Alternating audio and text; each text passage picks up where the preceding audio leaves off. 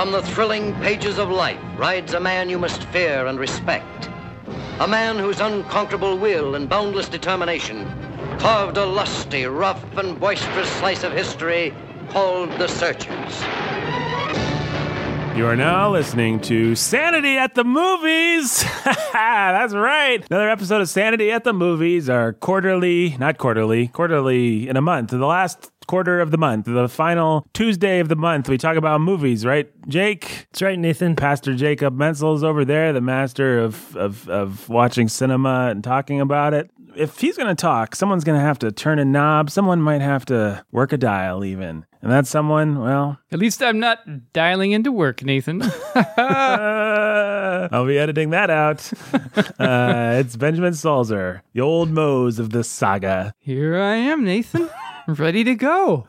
He just My wants rocking He chair. just wants his rocking chair. That's all I want. And speaking of rocking, there's me, Nathan Alberson, your humble and obedient host, agent provocateur, expert in all things, period. Guys, this is Sanity at the Movies, as you know. It's a little bit more of a casual episode, and we're going to talk about a movie. Yeah. What movie are we going to talk about, Jake? The Searchers. John Yep. Ford, John Wayne. John Ford, Lots John of Wayne. Johns. Classic. What number on the AFI list of greatest movies is The Searchers? I'm going to guess top 10. I think you're right. It is number 12. Came out in 1956, and it's an American Technicolor Vista Vision Western film directed by John Ford. Jake, tell us the story of The Searchers in case someone hasn't seen it before. There will be spoilers, folks, because we can't really talk about this movie without talking about the big thing that happens in it. John Wayne is Ethan You Hunt. you want to say Hunt? I do want to say Hunt. Six Mission Impossible movies in.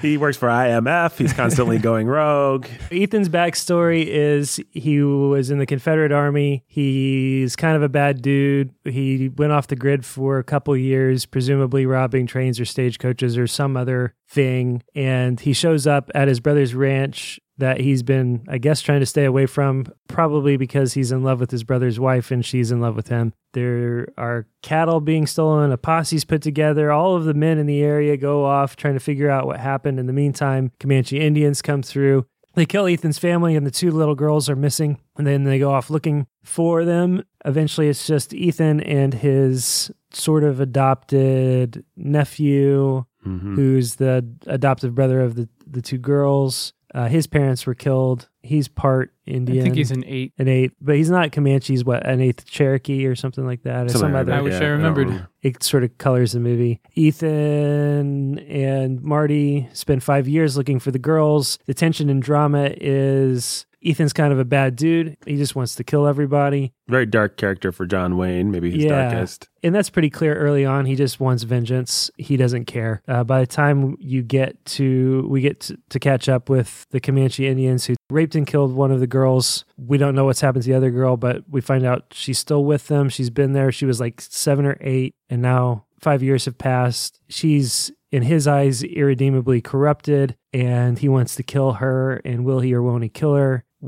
How's this all going to go down? And then he finds a shred of humanity and picks her up in his arms and says, Let's go home. And everything ends happily ever after for everyone except for our hero who can never be happy. Right. He's always stuck on the outside looking in as the final scene. You got that famous last shot, one of the most famous last shots in all of cinema, where he stands outside the door, framed by the door, wilderness behind him. Everyone's happy and celebrating. He turns, he walks away, the door shuts on him. Ethan, the perpetual existential outsider, hashtag, eh, whatever. Which is also the way the movie starts an iconic opening shot Yes. with uh, someone actually is Martha the woman. He loved looking looking out the door as as Ethan rides in from the distance. Fellas, you want to hear some context about this movie? Love to. Boy, do I ever. I've been searching. Maybe we found the answer, Nathan, with your context. Yes.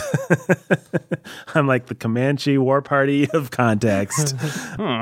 Okay, let's talk about. I want to talk about three things. I want to talk about the Western genre. I want to talk about John Ford, the director. I want to talk about Mr. John Wayne, the actor. The Western genre has been a big deal. It's not so much of a big deal now, but although you could argue that a lot of the stuff that we enjoy and watch today, like superhero movies and stuff like that, is the successors of the things that were being done with the Westerns. And maybe we'll argue some of that as we talk about it. But the Western has been around since the 1800s. In the 19th century, you had what people may have heard of called penny dreadfuls, these little cheap books that were sold that had, uh, they would later turn into the pulp magazines of the early 20th century that had these wild, lurid stories, adventure stories, drama stories. But a lot of those stories were Western stories. People have always been intrigued since the time that the West was actually happening, the time that Americans were moving into the West in the 1800s. People have been telling stories and excited about the stories even before any time had passed. Legends were springing up about, you know, I mean, people like Wild Bill Hickok, Annie Oakley, Billy the Kid. Some of these people were pretty good at self promotion, and some of these legends spread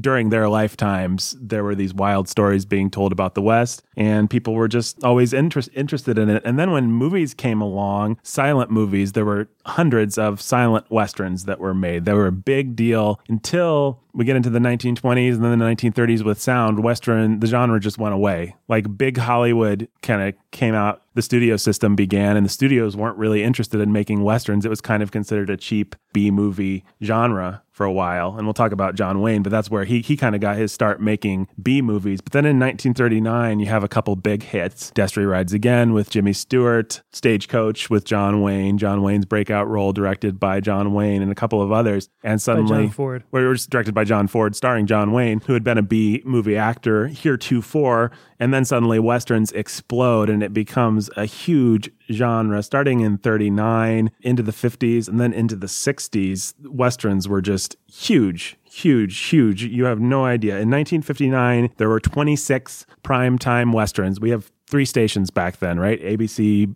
uh, NBC, and CBS. 26 shows about the West, and you guys, you guys know the shows. It's Gunsmoke, it's Maverick, it's Rawhide, it's Bonanza, it's Have Gun Will Travel. Never seen any of those Um, though. But you're aware of Yeah, them yeah. as I know the names. as a cultural thing. Sure. I mean, imagine like how many superhero stories. I guess we probably do have, and we'll, we'll keep coming back to. I'm sure we'll keep coming back to comparing this to the hoop superhero genre because it's the closest comparison we have. We have superhero shows. I couldn't begin to count them all. Yeah, I mean, there's probably at least we, we have like five or six Marvel ones on Netflix, plus the, all the DC ones, right. plus just other random. Yeah, the exactly. old Superboy show I used to watch. as a kid? I, either either superhero or space opera stuff. is just it's huge. It's all over the place. But imagine if we lived in a smaller, less entertainment saturated environment and there was way less content providers. The ratio of western content being created was actually bigger than I mean 26 shows on prime time in 1959 about western themes. I mean studios just had standing western sets. They had like the old saloon. They had if you start to watch a lot of westerns if you're someone that enjoys watching these things, you'll start to see the same locations, the same dusty towns, the same The same saloons saloons, yeah. show up in these movies because studios just had standing sets and they could be used by the TV of the time. They could be used by the movies. And then they had these great locations. John Ford always liked to shoot in Monument Valley, which is like the quintessential way. It's got all those rocky, I don't know, what do you, what do you call those things? Um, sorry, I'm not a geologist. Mesas? Mesas, yes. I'm not a geologist, Ben. so people really loved that stuff, and I don't know how much we want to talk about why or what that means or or why it was a big deal. I mean, we can speculate all day. I think it's kind of the same question as why is superhero why are superheroes big now? And I think it's probably a lot of the same reasons. You have these westerns provide these real clean sort of moral situations and tests for people. You know, there's there's real clear bad guys, good guys, and then you can do interesting things, which the Searchers does. But there's there's a clarity in the storytelling that it prov- provides you, which I think storytellers like and people like. I think for little boys and for men, there's there's the cool heroes. There's the wish fulfillment of just being a cool gunslinger of of taming the wild west of i mean it's the reason we like han solo it's the reason we like a lot of this stuff i think for a lot of people then as now it's a, it was just a world that they wanted to live in you know and especially you watch some of those old 40s and 50s and some of the tv shows the west is portrayed as like now we have these revisionist westerns that are telling us how terrible it was and how much the native americans were mistreated and how it was all bloody and terrible and savage. And you can see the searchers starting to have a conscience about that but there's a lot of those movies that are just wish fulfillment you know. Wouldn't it be fun to just live in a clean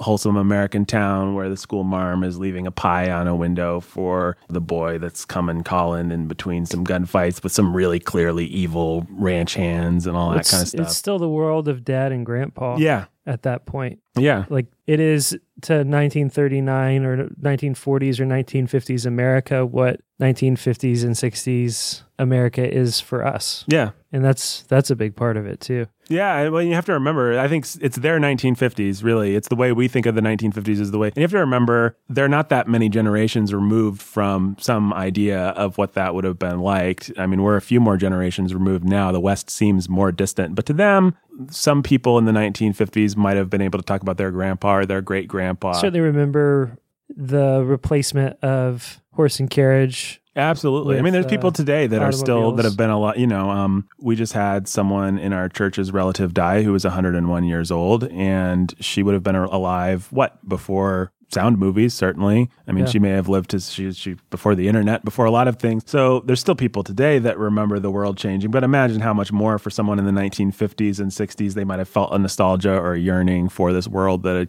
gone away. And they were able to Pre World War II, pre World War One, pre any things world that war. they had actually lived through and been terrified by. And then you think about how complex the world was becoming with the Cold War, with the war, World War II and the death camps and Hitler and all that stuff, how ugly the world suddenly was revealing itself to be. You How complex our place as Americans was in the world. Yeah. You know, it is a simpler time when Americans were just here and the the enemies were clear and we had to tame the West. Right. And we can argue all day about whether it was actually a simple time, but the larger point is in the stories. That's what nostalgia you, does. You, you nostalgia can't always blame. makes things simpler Right. than they were. people liked to think about it that way. And I think the Western form, basically, I would say, I'm I'm I'm no expert in this, but my guess is it died because people got a conscience about that kind of thing and they sort of lost their ability to just lose themselves in the fantasy. You see it in 1969. I think I would say the the real original westerns die with The Wild Bunch, which is an incredibly nihilistic and violent movie, and Butch Cassidy and the Sundance Kid, which isn't violent or nihilistic necessarily, but it's sarcastic. Butch Cassidy and the Sundance Kid is the first meta western, and it's got this hip soundtrack, and it's got uh, these young, cool, sexy stars, Paul Newman and Robert Redford, and they're just being sexy and quippy and It's like it's like it has the nostalgia for the old westerns, Right. But mixed in with some kind of snide social commentary, maybe. And Yeah, and kind of it's more of a commentary. It's not just playing it straight anymore. It's like you No. can't you can't make a private eye movie now without commenting whether you mean to or not on the private eye movies that came before in the 1940s. You can't just make it you can pretend like they don't exist, but what you, the one thing you can't do is go back in time and just make one thoughtlessly. I mean, it's the same thing with lots of genre. You know, you can't make a vampire movie without thinking about Dracula with his cape and his widow's peak and everything. Whether you choose for your dra- your vampire to be like that or be not like that at all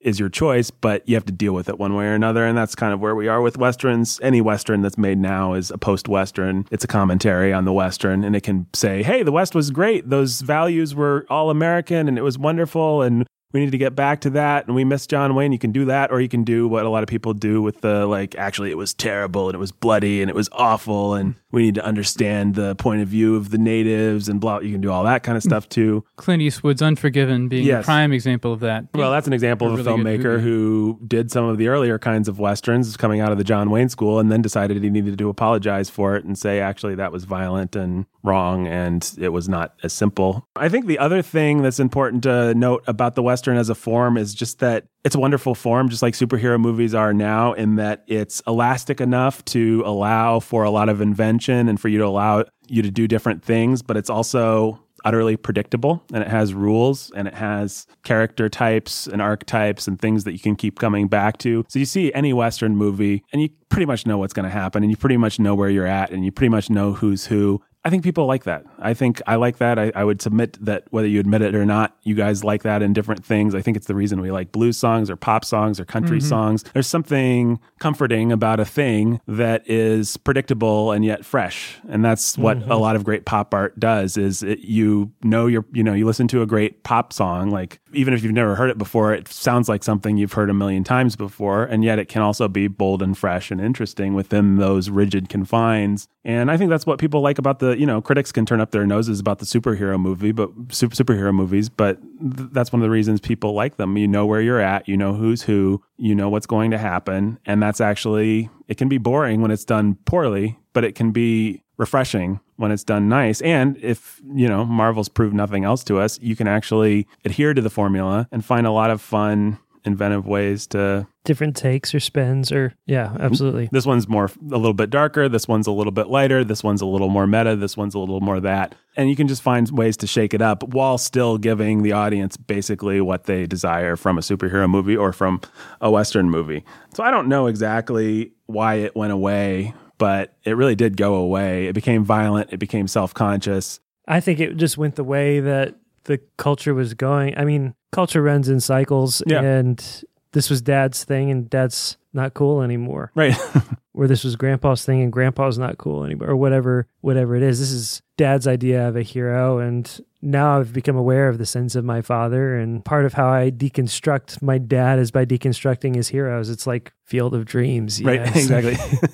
well, and that's what we're going to find ourselves doing today. There's no way we can talk about John Wayne and the Searchers without deconstructing our own ideas of manhood, of fatherhood, and probably of our own dads. Whether we confess to our mm-hmm. audience that that's what we're doing or not, I think it's just inevitable in talking about a movie like this. I mean, we probably all have memories of of watching these kinds of movies with grandpa or dad or something like, or some association like that. Yeah, whose dad and or grandpa wasn't into the westerns Yeah. and didn't love John Wayne? Is there Yeah. such a person? My dad loved him, and I I never did as a kid. I'm a lot more interested now. very dad. That's that's the best way to put it. It's like something Saturday morning, lazy Saturday morning. There's no chores to do. What are you going to do? There's going to be a western on TV, and you're going to watch it. It's that kind of thing. You know, there's and and, and dads to this day. Uh, you know, I know a lot of people. I have some in mind right now that just like to watch westerns. They just enjoy them, and, and they just like living in that world. You could turn on the most boring western in the world, and they'd like it just because it's it's fun for them. So that's I guess everything we need to say about the Western as a genre, unless you guys have anything you want to add or subtract or anything like that No. To it. Uh, John Ford, famous American director, people like Steven Spielberg and George Lucas and Martin Scorsese and all the kind of 70s movie brat guys point to this guy as a seminal influence. They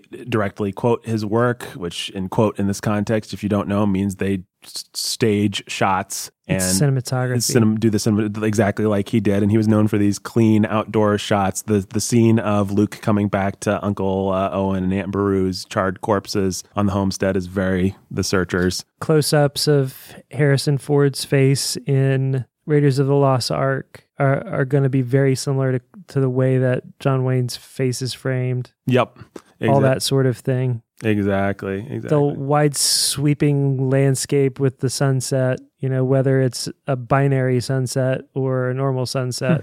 Yep. They say when David Lean was making Lawrence of a Rain, er, Lawrence of a Rainbow. They, they say they, Lawrence was did struggle with that, I think, a little bit. But um, Lawrence of Arabia, when David Lean was making Lawrence of Arabia, they say he watched the he watched The Searchers just like on repeat, whatever the version of repeat back then. He had the film played for himself constantly because he wanted to know how to shoot men in the desert, and The Searchers is the movie to watch. Probably now it's Lawrence of Arabia, but then before the guy that made Lawrence of Arabia watch The Searchers because it is the movie for men against a landscape. Although there's some weird stuff in the movie. There's that part at the end. I don't know whether you guys caught it or not. I knew to look for it because I'd read about it. They only had Natalie Wood for so much time. So John Wayne chases her like on Monument Valley. And then when he picks her up, they're suddenly in a completely different location with Whoa, I didn't a really weird background. The French critics tried to say like it's because it's all a theater of the mind, and John Ford was just like, no, it's because Natalie Wood was only available for this or that day.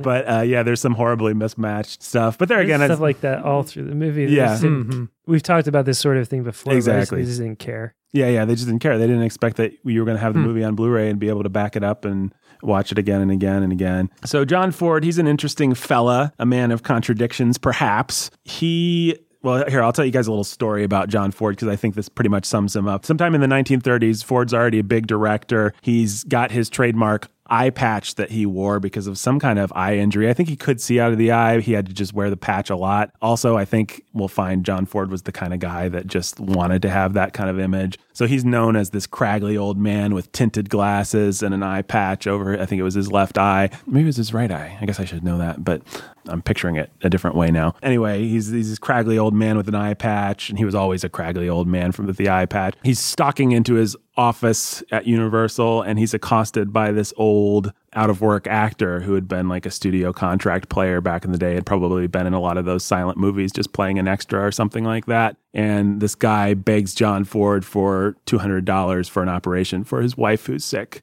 And John Ford gets angry. He says, How dare you? He pushes the guy down. The onlookers are horrified. John, John Ford stalks into his office. The old actor goes away in tears. And then John Ford's assistant runs out, runs around a different way, finds the guy, says, Here's a check for a $1,000. Has the John Ford's chauffeured limousine pulls up takes the guy to his house where there's an ambulance waiting. John Ford pays for the operation, gives the guy money, ends up like, I think, setting the guy and his wife up in a house with a pension for life.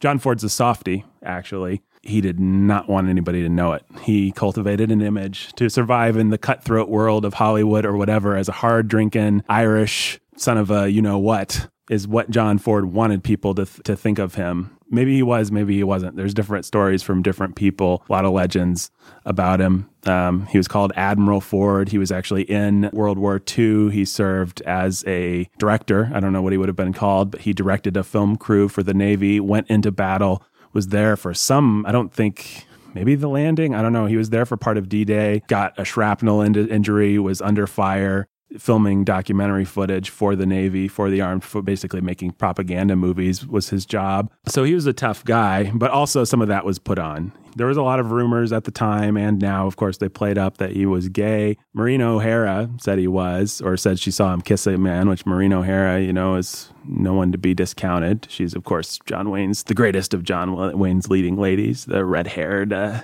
lady from Quiet Man and McLintock. And that is a fact, by the way, that she's the greatest of John Wayne's leading ladies. There's no Yeah, disputing no that. question. Even in McLintock, which is a very dumb movie, she's pretty great. Yep. Yeah. What else do we need to know about John Ford? I, I think just knowing that story and knowing that he was a softie who had to play tough kind of actually tells you a lot about what you need to know about him because that's what his movies are. They can be so corny and sentimental. I mean, The Searchers is the perfect movie to talk about this because it's just like so maudlin so lame. The comedy is so broad in some places, and then it's really dark and subtle and psychological and real. And gritty and mean. You have these male characters always in his movies that can't say what they, re- you know, they're laconic, that don't say what they mean, that are reserved. You know, I mean, he kind of helped create this image both for himself and for the characters in his movies of American manhood as this kind you know, we don't, pain doesn't hurt kind of thing, as Patrick Swayze says in Roadhouse. We Um, don't talk about it. yeah, we don't talk about it. We don't talk about our We feelings. have to. We quietly bear. right. all. And that's the whole thing. And you got the whole famous scene in The Quiet Man where Victor McLaglen and John Wayne punch each other across half of Ireland and then they're the best of friends. And that's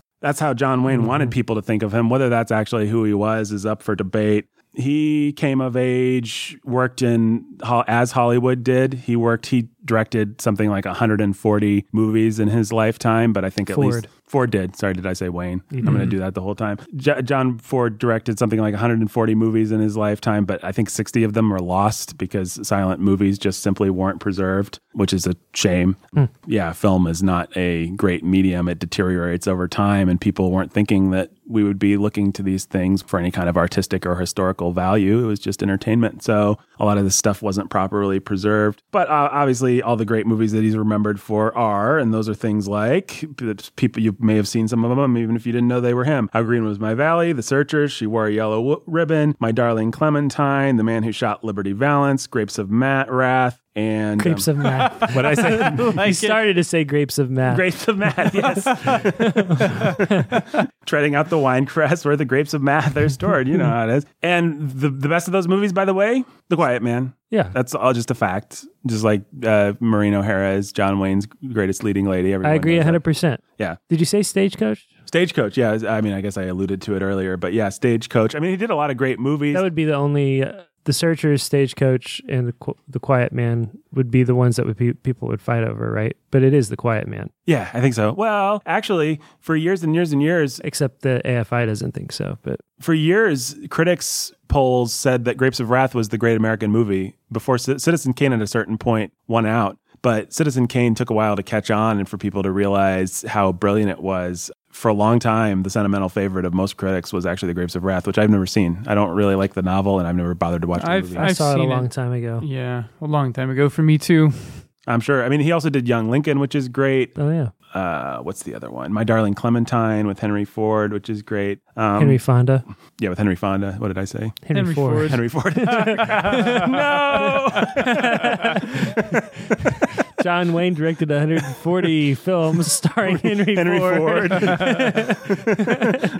um, let's talk about our the third ingredient that went into this great film, which would be Mr. Marion Mitchell Morrison, also known as John Wayne. John Wayne, that's right. He is an interesting guy because he is an icon, he's a stamp, he's a commemorative plate, he is your dad, he's he's John Wayne. What else can one say about He's him? He's a portrait that hung on the wall Yeah. of your house before your parents divorced. is he really? Yes. well, there you go. He's a bust that your dad had in his office, Yeah. or my dad did at least. So you're not talking talking hypothetically right now. You're saying that's how you're. These are real true facts. Yeah. Well, and, and I house. accept him as such, and he accepts him as such too. I think, uh, but we'll get to that. But there are certain like what I, we've argued about this before. I don't know whether it ever made it to air, but you know, like Matt Damon, I, there's no question in my mind that he cannot do kung fu like Jason Bourne can. There's no, there's equally no question in my mind that John Wayne can simply do everything that John Wayne can do. To me, John Wayne simply is what he played, and even though I know that's not true, like in my brain, my heart still just kind of thinks it's John Wayne. Like he's John Wayne. I mean, he is. He's a force of nature. Yeah. And I think John Wayne was aware of that fact, like I said, but we'll talk about it. He, uh, Marion Mitchell Morrison was a gentleman who was a big, beefy, handsome guy. He attended the University of Southern California and was going to be a football player, but he got benched because of a broken collarbone. Which he was ashamed to tell his coach that he got the collarbone broken body surfing. Actually, he was a noted socialist on campus. He was very much kind of a left wing guy, which would change very rapidly. He claimed later in life that it, it changed by the end of college because he began to see, oh, these social programs don't actually uh, work. People need to take responsibility, blah, blah, blah. Hashtag proto Jordan Peterson. But people have speculated about that. Um, we'll Jordan Peterson, the kind of hero John Wayne might condone. Yes, exactly. I've heard. We, we we had a line in our song because John Wayne. Who else do you use? Maybe Clint Eastwood It would be our generation's that guy, or not Nope. really though. I think because Clint, they're both passe now, but the one that you go back to is John John, Wayne. Wayne, not Clint Eastwood. So he broke his collarbone just as a favor. I think the coach got him a job working as like a prop boy, as just a, a furniture moving guy at the studio, which led to some bit parts at Fox Fox Studio. Director named Raoul Walsh, who's one of these legendary guys. I think he had an eye patch. A lot of these guys had eye patches for some for for being movie makers of all things. Uh, a lot of the famous early movie makers had eye patches. Raoul Walsh saw him and decided and just saw his physical build. Actually, saw him moving some furniture and decided to put make him the lead in a B western at the time. Uh, this was before westerns as a genre had broken out again. They were just kind of this. They they turn out these B movies. You had like Hopalong Cassidy kind of stuff. So he puts him in this movie.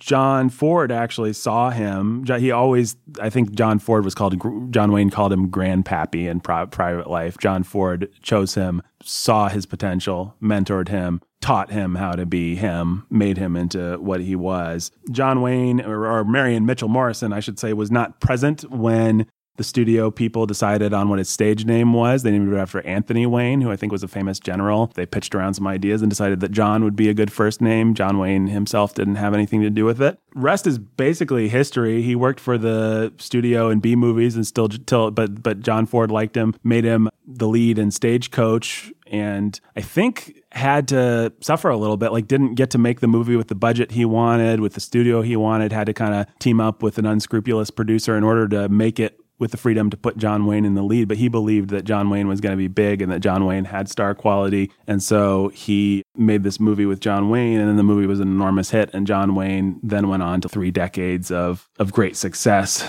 The big things that you should know about John Wayne he did not serve in World War II. A lot of people have speculated that it was his guilt about that that drove him. And there are different reasons. Like John Ford was in World War II, as we've talked about. He was doing some dangerous stuff. John Wayne wrote him multiple times saying, I'm going to, I'd like to come. I just need to shoot a couple more movies. He was also under contract, so the studio might have sued him. We don't really know whose fault it was exactly that John Wayne didn't serve. Maybe John Wayne was a coward and didn't want to. Either way, he didn't end up serving in World War II. That seems, maybe we're reading into this, but people have certainly speculated that it haunted him later in life and drove him to become pretty hard as nails conservative, support the troops. He was hugely offended. He made a whole movie called The Green Berets, which he directed himself because he was so angry about the way that people treated the troops in Vietnam and the lack of support that they they got. And he just became a real kind of crusty conservative type guy in his in later life and you can definitely see that in his last the last phase of his career. But what else do we need to know about him? He was not a great guy. Three wives numerous affairs. He wasn't the man that you wish john wayne would have been. Sorry if that's a surprise to anybody. Some of his iconic persona was put on, some of it wasn't. I think the draw was real. The walk, Maureen O'Hara said, was something that he put on. The walk was like he intentionally basically uh, pinched his buttocks together so that he could get that classic walk. He was very, he was a very savvy, one of the first big stars I think that was completely savvy of of his persona and played to it. Built his brand. Built his brand. Ended up getting control of his later movies. Understood what it was people wanted from him. Understood what it was that he re- represented to people and wanted to play that. Understood that he was an icon of masculinity. There's a famous story of Kirk Douglas taking a movie. Taking taking the role of Vincent Van Gogh in a movie and John Wayne just saying to him, Kirk, people, we're, we're two of the last of our breed. People look to us as an, as, a, as icons of masculinity. You can't, you shouldn't be doing this. And John Wayne largely didn't. I mean, he was, you could, you could call it humility, I suppose. He was willing to, he, a man's got to know his limitations, as a later uh, great Western star said. He was willing to just, uh, Not in a Western, though. No, not in a Western. in a Dirty Harry movie.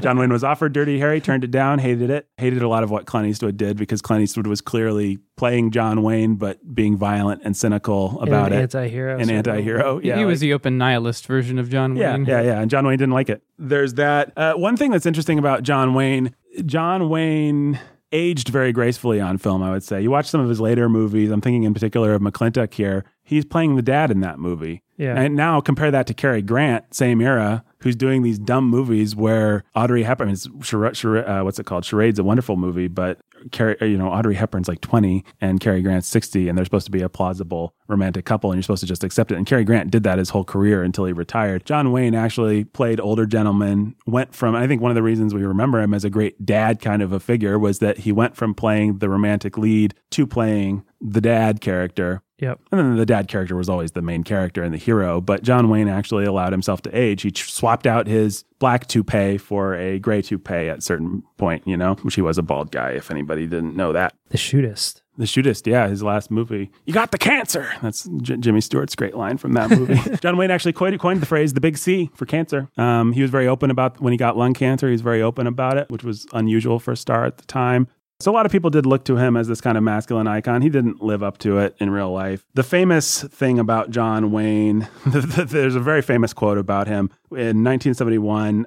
Frank Capra, the great director of It's a Wonderful Life and all that stuff, wrote his autobiography. He told a story of when he was in contract negotiations thinking about making a John Wayne movie. And he ended up talking to James Edward Grant, who was the screenplay writer for a lot of Wayne movies. And James Edward Grant told him very cynically what goes into a John Wayne picture. And the famous quote is this All you got to have in a John Wayne picture is a hoity toity dame with big that Duke can throw over his knee and spank, and a collection of jerks he can smash in the face every five minutes. In between, you fill it in with gags, flags, and chases. That's all you need. His fans eat it up.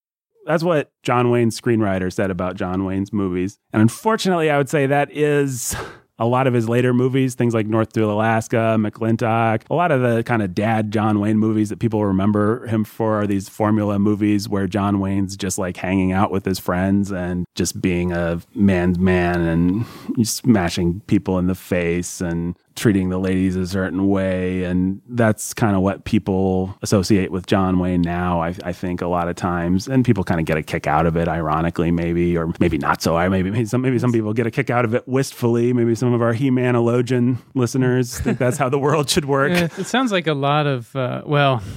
What, what what that actually makes me think of is Steven Seagal. Yeah. Honestly, in the kind of movies he makes, he's just some tough guy hanging out. He doesn't take anything from anyone. He beats yeah. the crud out of guys if he needs to. He he doesn't ever apologize or really even smile unless it's to be smug. Right.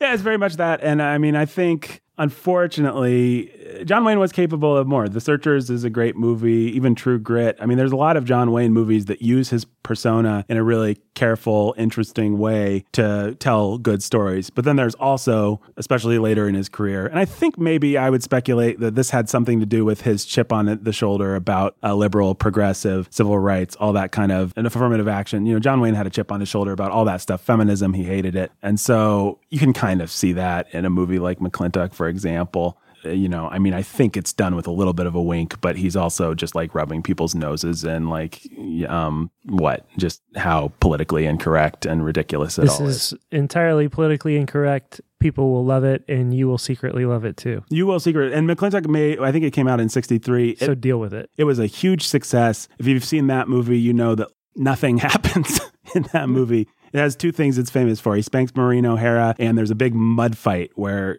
like 40 guys go sliding down mud and they're just slugging each other. That's those are the only two things that happen. I and think then I've the- seen both those scenes. yeah, I mean, but not the movie. Yeah, people love those scenes, and uh, uh, for better or for worse, I am a, a little bit afraid that there's some He-Manologians out there that are just like, yeah, that's the way the world should be, and it's like, well, I don't know. If I... He's got to win her heart back by being a tough guy Yeah, yeah, and by disciplining her, yeah, which he does. yeah. That's what. And that's what women- women really want and need. Yeah, right. Subdue the feminist. Uh, no comment. No comment, Ben.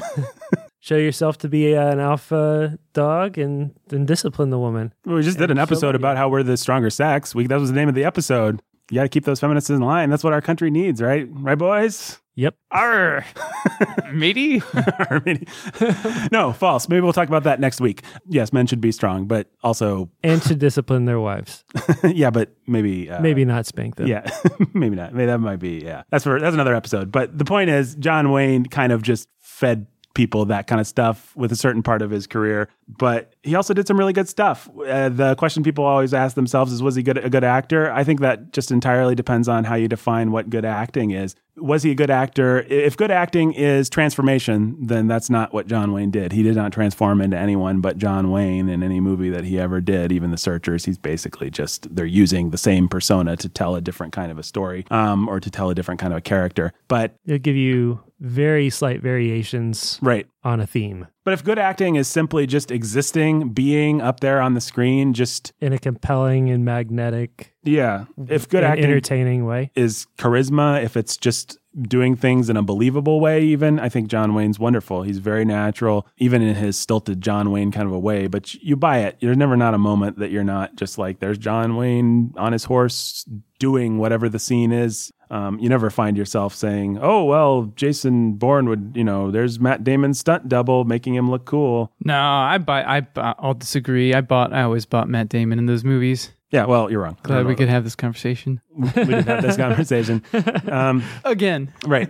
on on Sad Sanity. Here's the thing: Who would you rather get in a fight with, John Wayne or Matt Damon I, uh, In real life. in real life? in real life, yeah, Matt Damon. Yeah, me too. Heck yeah. I buy that John Wayne had a certain kind of real masculinity that he was tapping into, whereas Matt Damon may well be the superior actor, but he's acting. John Wayne's never acting. That's that's the thing that makes John Wayne one of the greats, That's in my opinion. Is so- so- yeah. it's compelling because you never actually catch him acting. He's just up there being. I don't know how else to say it. The only times you do catch him acting are in some of the comedy bits. Yes, and then it's just like so bad and so broad, and that's why I personally, as you can, probably It only tell- serves to uh, actually undergird the quiet, disdainful hero right. character that he really wants you to believe in. exactly. It's like the the real stretch is when he's trying to be funny. Right. Yeah, that's true. That's true. He's much more comfortable standing outside the door and turning his back and riding off into the sunset, being the guy who does the the dirty work for you. Well, he can also say things like th- he can do things that other actors would never be able to get away with. What's the line? I wrote it down, I think. We'll find him in the end, I promise you, just as sure as the turning of the earth. Not every actor can get away with saying a Shakespearean line like that. John Wayne can say it and you don't even stop to think about it. But imagine if you gave that line to Marty, how stupid it would sound. Oh, yeah. Or anybody else in the movie. Yeah. Um, imagine even if the preacher or someone with a little bit more gravitas in the movie said it. If the preacher if the preacher did it, you know that the movie was poking fun at him. Right. It would feel ironic or distance. But John Wayne can just say it and it's like, whoa. So not everybody can do that. I mean, it's really. In that sense, he's much more. We talked about if it wasn't here, it was on the booking. I get it confused about Yeah. a more British and Shakespearean school of drama right. where you you own and perform the lines, and you're not entering into you know a different character. You're not transforming, as you said earlier. Right. Yeah. Very much so. So yeah, that's uh I guess that's all we need to say. The Searchers came out in 1956. It's obviously somewhere in the middle of the trajectory when the western was coming becoming self-aware, when people like John Ford and John Wayne even were becoming self-aware when they were realizing we can't when you watch even older John Wayne movies, the Indians are simply portrayed as other. They're the equivalent of Ultron's robots or something like, you know, it's just this foe to be defeated. You're not supposed to think of them. I don't want. I I don't want to say dehumanize because that sounds a lot meaner. It's actually just we're not even humanizing them to begin with. They're just We have John Wayne, and he needs somebody to fight that we can feel okay yeah, about. or that we just don't have to think about one way or another. Maybe Yeah. dehumanize is the way to put it. But here, whether you're comfortable with how they portray the Indians or not, they're doing something. They're trying to say something. Scar's a real human being, maybe a wicked one, but maybe a scary one, maybe an inhuman one even, but he's a dude. So so is the Indian wife that Marty ends up with. But then you have these weird scenes where it's just like, we're shooting Indians. It's fun. So the movie feels a little, well, let's just talk about it. End of context. It's John Wayne as Ethan Edwards, who had a rare kind of courage. The courage that simply keeps on and on, far beyond all reasonable endurance, never thinking of himself as martyred, never thinking of himself as brave. Did the movie feel bifurcated or what? Well, it felt like Schizophrenic? It's schizophrenic, Schizophrenic. is the word that I would use. Yeah, and and it felt that way all the way, like from every angle that you can think of. Got this sort of these sort of dark, subtle things that are happening in terms of plot or characterization. Then you've got this like over the top, ham fisted slapstick stuff. mm-hmm. Old Mose does not jive with Mm-hmm. Ethan, you know, like those are two very different styles of character. And the cinematography is the same way, where you have these what you and Ben already talked about. You know, the big sweeping shots. You know, the doorway scenes, the the coming up to the ranch after all that sort of thing, and then you've got this like now we are on a cheap soundstage, and this is uh, B film type stuff. Yeah, and you've got some scenes where he draws. I, I think he's very deft. The opening dramatic scenes where he draws out all the relationships for you, and then just some scenes are like you didn't spend any time on this. You spent like ten minutes. the scene just happened. Like some of the shoot, the action scenes are like, where is everyone? Wait a minute. I thought they were. you thought they were at one place in space, and then they're really they're closer. That, they're that farther away. It all just, the time. It's like the first chase scene, the Comanche are right on top of them, and then Yeah. suddenly they're, like a mile not. away, and they've crossed the whole river and had time to set up and pick them off as they come across the river. Towards the end, when Ethan, Ethan- and Marty show it are in that cave, I didn't understand the geography of that. Um, yeah, there's all kinds of like Ethan left hours ago so that Marty would be stuck behind. Oh, and, right. oh no. he just catches right up. Oh no! And then they, I gotta go catch up to him before he gets there. And and then the very next scene, cut to they walk in the door together. you know, Yeah. it's like, oh, he made up hours worth of time, and Yeah, there there are a number of things like that, and uh, the overall way that Ford tries to give you a sense of years and years passing. I was always unsure of where we were, and whenever someone said it's been two years, I was like, oh, it it has. Oh, okay, that's why I, I see. Ford has been trying to tell me through his images it's been two years. I just he wasn't clear enough. But Um, Marty's is- walking around with his shirt off, and the next day winter hits. Right. yeah, yeah, stuff like that. You know, all all that sort of thing is just like Well, we're in Canada. No, we're not. We're in Texas. And there's stuff that's weird, like if you just cut out all the stuff with what's Marty's girlfriend's name? Like where we keep cutting back to her with the letter and all that stuff. If you if you cut all that stuff out, maybe you actually would feel the passage of years better. But you keep going back to this family and to her and her mom and pa, and they're all kind of exactly the same. And it's just like no time has passed, even though she's complaining about the five years. You just you don't really feel the weight of time as much in the movie, or at least I didn't. he just really didn't care about the plot really working or the passage of time really being felt. But I think it's maybe I should say I think it might be hard for us to judge because I read the New York Times or I read a snippet at least of the New York Times review and the guy was just saying and the guy's not dumb. He's he makes fun of the movie for having these really stagey sets. Like he's not completely without any understanding like like we have, you know. But um, then he turns around and says the movie is so packed with violent incident. It's just one thing after another. You hardly stops to catch his breath. Like he just can't believe like what a thrill ride. Like it's almost too much. The movie should have had more time. And it's just like that's not the movie I saw at all. So you, you realize like how much things have changed, how much more exciting and suspenseful and dark and crazy this movie must have felt. Yeah, I felt like Ford was experimenting with. I, I haven't seen enough westerns, enough Ford, enough any old Hollywood to really judge this. But my sense was, with things like the music, he was experimenting with juxtaposition because of the.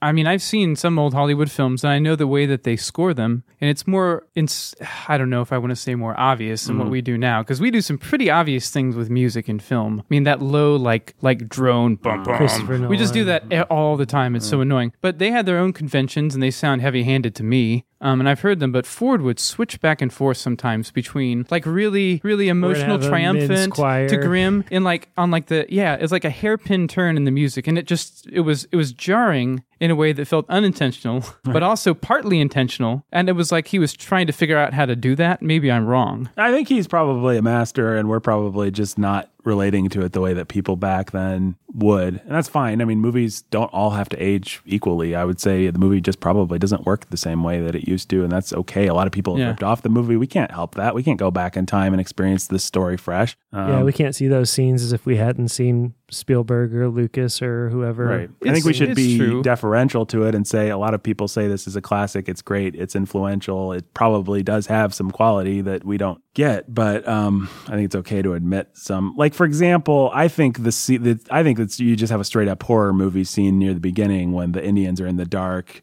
I think that's probably really scary to people in 1956. And then for us, it's kind of lame. The girl just walks and there's the bad guy standing right there. The whole audience probably screamed back in 1956. And it wasn't because they were dumb. It was just because they hadn't seen anything like that. I mean, now we have Yeah. Mm-hmm. really, we're living in a 4,000 sophisticated, bloody horror movies later. You're not going to have the same reaction. But I I felt like there was sometimes like even that that scene I was I felt able more to enter into the film what Yeah. what Ford was trying to do and I felt kind of the horror of waiting in the dark for something to come and kill your family. right. So Did you guys enjoy the comedic stuff more, or were you just bearing with it to get to the serious Ethan Edwards story? I I mean, we didn't talk about about baggage. No, we didn't. I I brought a lot of watching John Wayne movies with my dad right. to this, and so I, you know, all of the comedic scenes, I have my dad in my head. Like my anything with old Mose, my dad thought was hilarious. He Mhm. loved to point out, you know, when Mose gets his rocking chair at the end, and that sort of that sort of thing was just fun to him. Right. And maybe he was trying to make it fun for me too, because it was kind of a dark, scary movie when you're a kid. But, Right. But so I, you know, I, I, I, I carried a bit of nostalgia for some of those things in this movie in particular. Right. Really,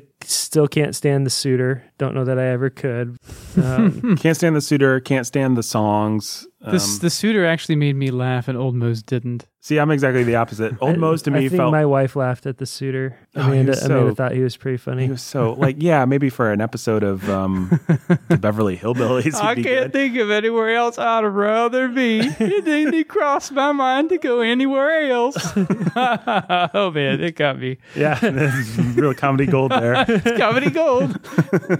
Well, I mean, th- to be fair, I, there were a lot of things in the movie that Amanda thought was funny, ironically. Yeah, And- even the suitor she may have been laughing at rather than laughing with John Ford. oh in the yeah, no, she was laughing at. Yeah. She thought it was pretty funny. Yeah, I think I enjoyed Old Mose. ironic- Although I'd argue Old Mose almost could you could find you could see him in a Cor- Cormac I believe McCarthy or a Coen Brothers. He's just a crazy old Western coot, like those kinds of characters. Yeah, Maybe the performance wasn't the best, but Old Mose's Oh, he's conception was good. I liked Old Mose. I, I stand know. by old Moose. Yeah, thank you, Jake. I thank you for giving me courage. I stand by Old Mose too. I don't know if I stand by old Mose or Come not. on, Mose. I don't know. Let's go home. Come on, Mose. Let's go. Not gonna tell you. Tell Marty. Sticks his tongue out. I think the funniest part for me, not with Old Mose, might have been when the suitor, Goofy Hicks, picks up his guitar and starts singing to the girl, and he sounds like this incredibly experienced singer Mm-hmm. who's ready to perform in Carnegie Hall or something, or the Grand Ole Opry, not Carnegie Hall. I don't know. I don't It know this just- for a fact, it but I'm going a to take a wild guess. That guy probably was a singer who was hired for his singing ability. That's so what I was did. thinking. That's my assumption. Crummy. yeah. That's what I was thinking. I mean, then as now, they would put a song in a movie so that they could sell the record and just a commercial thing. We do it to, Yeah. to this day. But he's saying Clementine, didn't he? Wasn't it Clement? was it? I don't remember, but I don't think it was Clementine. Did you guys notice that the wedding and the funeral had the same hymn? Yes, I a didn't think about it, but yep. Something or other right there. I don't know. Clickety click click click. I'm looking up the Searcher soundtrack. Skip to my lose what it was. See if my That's Lou- right. Okay. Well, And the hymn was Shall We Gather at the River. yeah. One of John Ford's favorite hymns, I think. I summed up the thesis of the movie earlier. It's about the reason you, you can be safe at home is because of the savagery. If you stand over there, then you can be even farther from your microphone. I I would like to.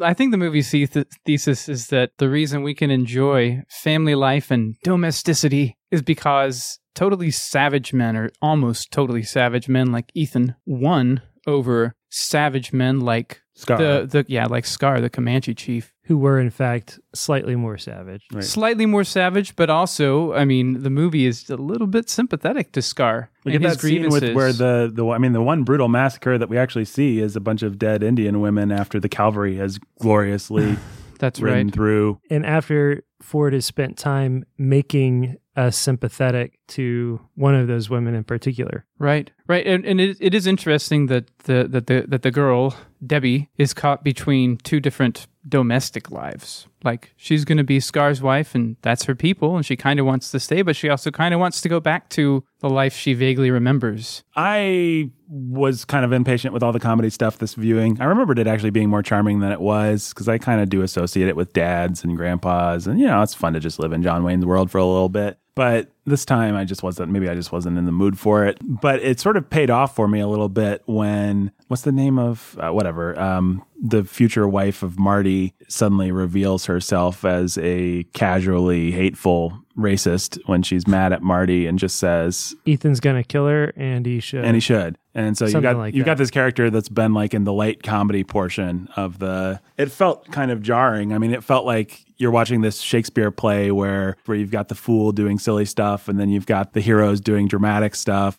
But it felt it almost felt like they cheated in an interesting way. Like suddenly the somebody from the comedy section jarringly came over into the serious section. that whole family is really serving a purpose the whole way through and it, it feels out of place because it's it's doesn't jive with the narrative of ethan Right. But the, they're stand-ins for these good-hearted frontier people who came from you know we speak a different language we have an accent. She was a school teacher. Girls basically alone out on the frontier and marty's like her one hope of becoming a wife and Right. mother and she's angry and bitter that he's out on this crusade. And then we get we get her anger and frustration and we get her he's gonna kill debbie and he, and he should. She's mm-hmm. been corrupted. And then we also get that scene like out on the porch where Ma comes out and spouts off her her her her profound line that basically is the thesis of the mm-hmm. movie, which mm-hmm. is we're Texicans. We're not from the old country anymore. We're Texicans now, and We may- live between life and death, or something. yeah, we Isn't it? yeah, it was like we live between life and death.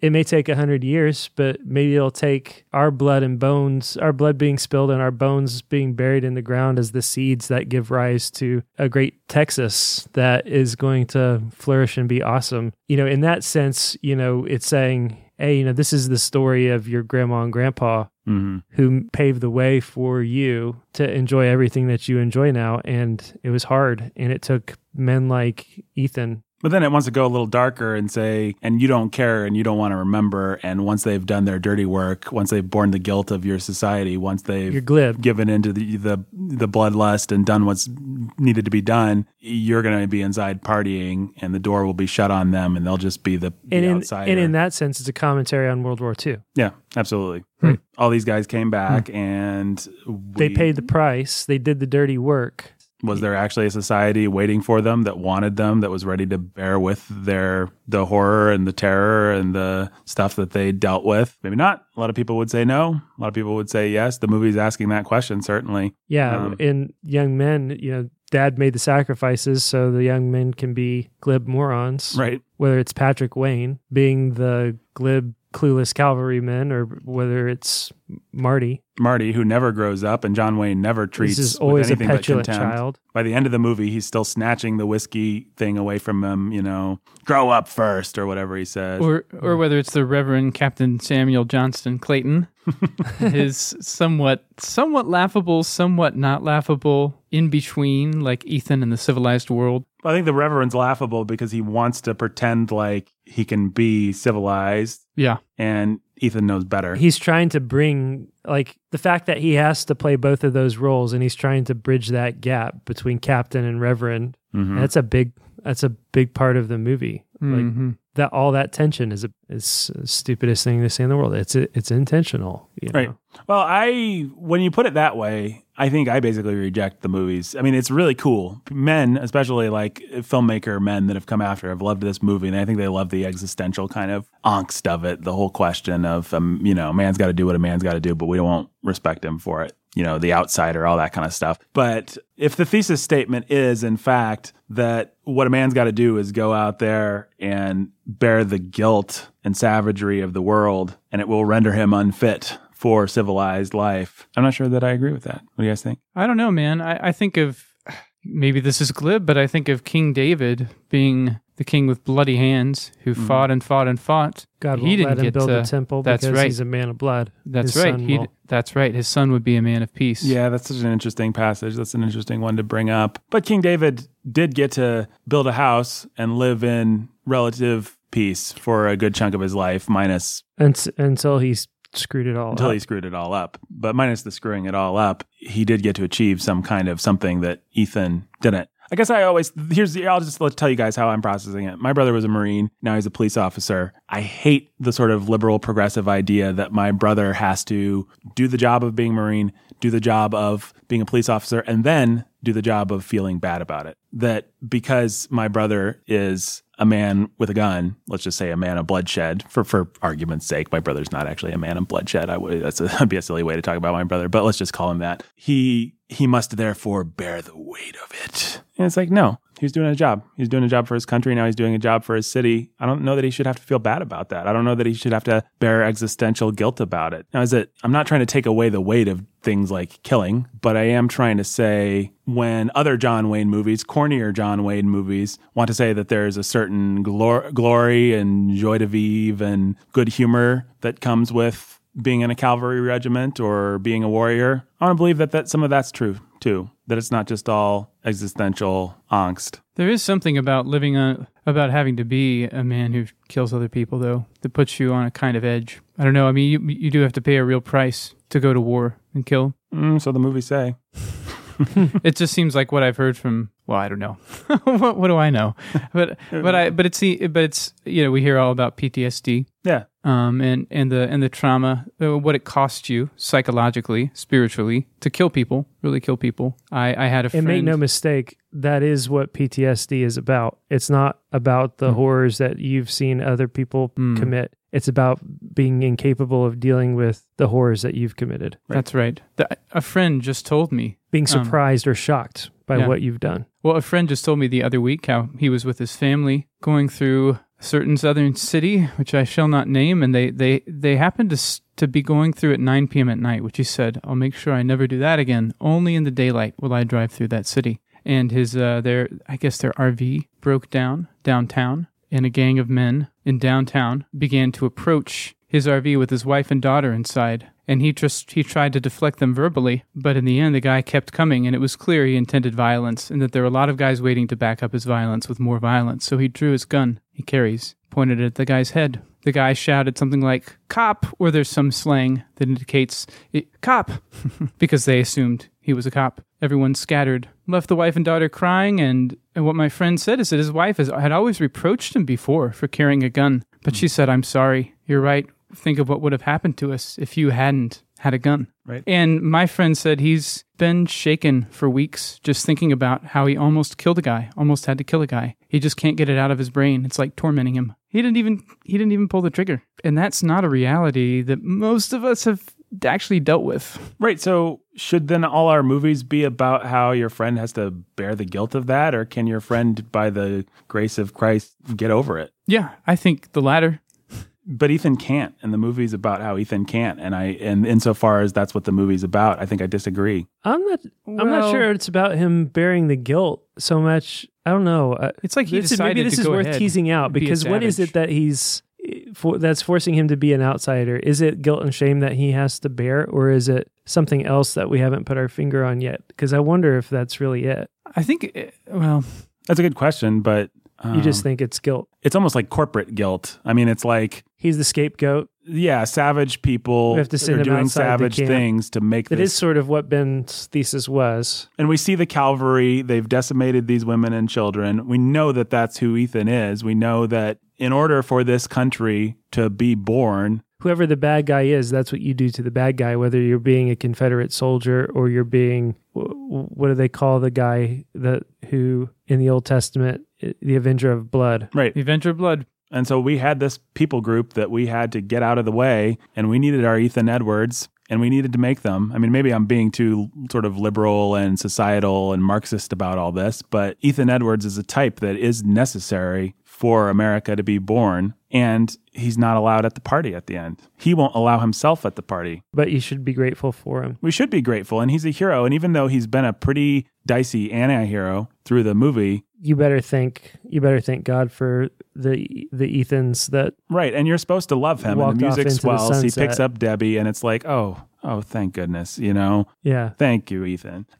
he he's the yeah I mean, it's. Uh, I I read one critic, and this resonated with me. Describe it as a Freudian nightmare of your dad trying to kill your sister. That that's what the movie's actually about. And in its darkest move, moments, to me, that's how it feels. It's like John Wayne Hmm. is America's dad, and there's this just like completely innocent He's in a- Natalie Wood of all people. Natalie Wood is the girl, and she's America's sweetheart, America's sister, and he is he wants to kill her and for no reason it's not her fault she's just tainted by this thing that happened and it's a nightmare he is he's the abusive dad who will beat you to within an inch of your life, but who will kill anybody who lays a finger on you. yeah at the we same time. we're doing an episode in a couple weeks Like on uh, Ta-Nehisi Coates and he spends a lot of the f- the first few pages of his book talking about the spankings and the beatings that he got i mean he spends an inordinate Yeah. amount of time on it the idea is that what his parents were scared they perceived a threat they perceived oppression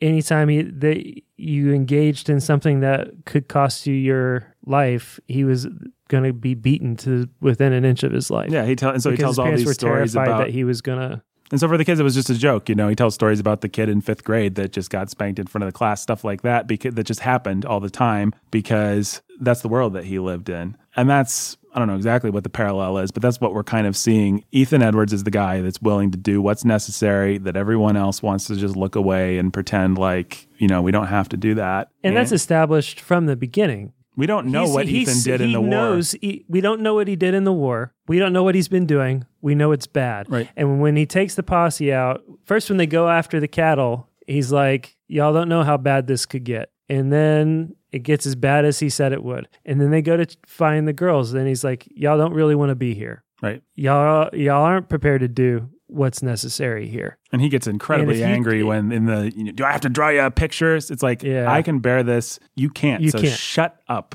Go away. Go I away. actually I thought that that anger was more his own grief coming I mean, out of it- the guy. You know it what I mean? was, it was. But I think also Ethan's just the guy that gets it done. he's not the yeah. he's not the brother that Martha marries, but he's the brother that she is attracted to. he's the brother that could have protected her. She marries dumb, whatever his name is, Aaron. Gets killed. Yeah, in in that sense, he's always just playing dad who carries the weight and does the hard thing so that you don't have to. Right. And he may not even like you. You know, he never warms up to Marty. He never warms up to anybody, but it doesn't really matter. He's doing what's necessary. Yeah, he never lo- warms up to Lauren's fiance or whatever. Is Right. it Lauren? Yeah. Laurie. Laura. And he, Laurie. Laura. Laurie. Laurie. the line that sticks out to me is when he shoots the Indian's eyes out so that he won't be able to, he'll wander around looking for the afterlife forever.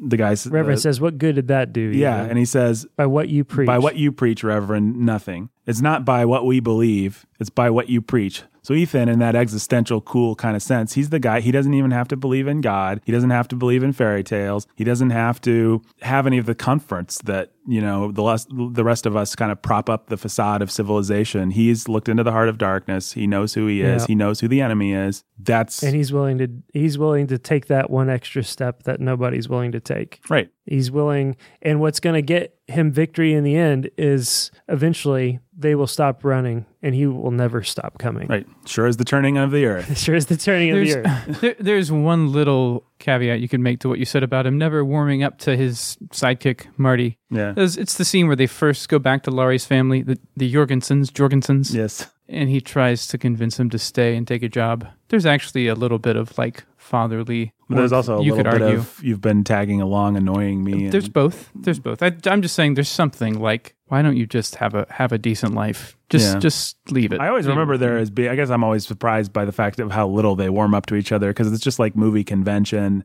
right. that the two, bud Yeah. they should become buddies by the end and they just like, they don't. And I wouldn't warm up to Marty either. He's a pretty obnoxious character as it turns out. I assume you have to run out the door right now, right? Oh, and I do need to I do need to go like right now. So that's Okay. Well, guys, I guess this is a interesting movie to talk about. It's a fun movie to watch. it was it was fun. Yeah, it's, Yeah. a- it's a good movie. It's uh, it's really interesting. I mean, it's and you don't know how. One of the interesting questions is what how how much is Ford aware of the fire that he's playing with? How much of it is intentional? Are we supposed to feel bad about the Indian woman dying in that one part? There's just a lot of questions that uh, it leaves you uneasy about, and I don't have all the answers. You have all the answers, Ben? I do, Nathan. Okay. but we don't have time. we gotta end the program. Well, is there anything else we need to say about this wonderful movie? Should people watch The Searchers, Ben? yeah, I think they should watch it. Okay. I think it's a weird movie, but yeah. It's a very weird movie. Very schizophrenic. Yep. It's not like it had to be. I mean, Casablanca has humor and it's not schizophrenic. It feels No. of a piece with the movie. Just to take an example of something we Well, watched. what's weird is that it does feel schizophrenic, but it also feels like it works. Like It does. It does for me at least. I I don't find the transitions between the slapstick and the serious, more nuanced stuff that jarring or jarring at all, except for a little bit with uh Daryl or whatever his name is. Daryl's the dumb Yeah, the, the dumb suitor. yeah, yeah, yeah. or even the cinematography changes between beautiful sweeping scenes and chintzy soundstage stuff. Right. Like Some of it just feels like fun old Hollywood, like, and certainly if you're comparing it to like a Donovan's Reef or a McLintock or something, then this is like by the, on that level, it's like you get your John Wayne hangout movie, but it's way more cool and Shakespearean and serious and yeah. than that. Yeah, people should watch this movie. Anything else we need to say about this thing, Ben? I don't know, Nathan. It's not really a family movie. Not really a family movie. I don't think so. Eh. I don't know. What, uh, Jake, how, at what age would you show Peter this movie if you did? It's a good question. Haven't thought about it before now. You know, I remember watching it as a kid for sure, and I saw it as a kid, and I think all the stuff like the, sailing over my head. the rape Yeah, stuff okay. just went over my head. They do it. It's you know you don't see anything. That's right. bad. All right. Well, there's our ode to John Wayne, the great man among men, the great master of gender politics, and um, uh, what else was he a master of? Just politics in general, uh, interpersonal relationships, dealing with your enemies, dealing with women. Just an all around great guy, one that everyone can learn from. Act exactly like he does, because that's what we believe here at Sound of Sanity. Well, Sound of Sanity was engineered by Benjamin Solzer, produced by Nathan Alberson, executive produced by Jacob Menzel, Nathan Alberson, like all fine Warhorn products. Until next time, should we let Ben do the catchphrase? That'll be the day.